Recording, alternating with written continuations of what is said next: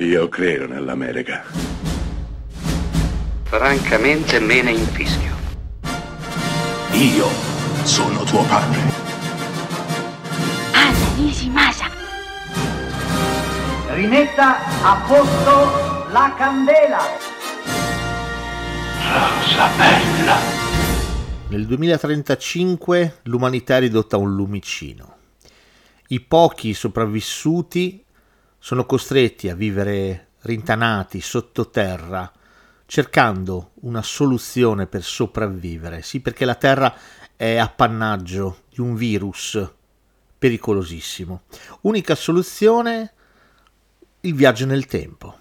Ecco quindi che un uomo, Bruce Willis, viene spedito indietro nel tempo per cercare di trovare quel virus, riportarlo nel 2035 e riuscire così a interrompere quell'inarrestabile epidemia.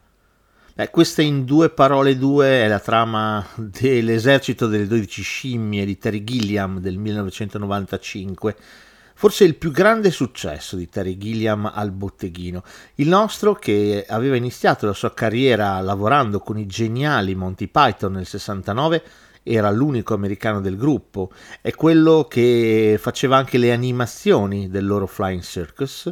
Debuttò al cinema con Brasil, film visionario e allucinante, bellissimo, che aveva a che fare con 1984 di Orwell, aveva a che fare col sogno, con l'utopia. Nel 1995 porta al cinema una storia di fantascienza, di viaggi nel tempo. Prende un cast di tutto rispetto, Bruce Willis come protagonista, Madeleine Stove come coprotagonista femminile e un allucinato Brad Pitt che verrà addirittura candidato all'Oscar come miglior attore non protagonista per questo film, rischiando quasi di vincerlo. L'esercito delle 12 scimmie si rivela un grande successo al botteghino, successo motivatissimo e giustissimo, perché la storia non solo è ottimamente raccontata, ma è anche molto molto intelligente. L'odissea del viaggiatore nel tempo Bruce Willis, che cerca disperatamente di fermare qualcosa che di fatto è inarrestabile, è splendidamente narrata da un Terry Gilliam in stato di grazia.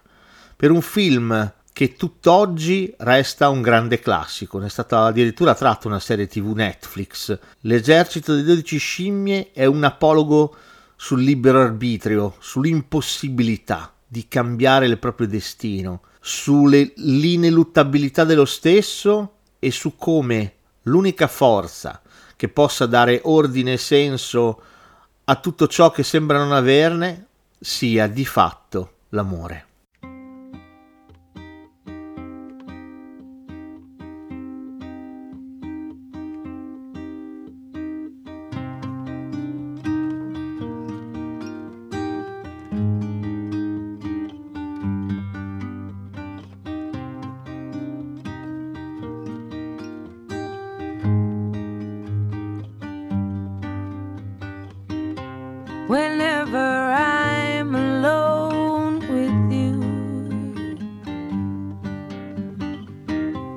You make me feel like I am home again.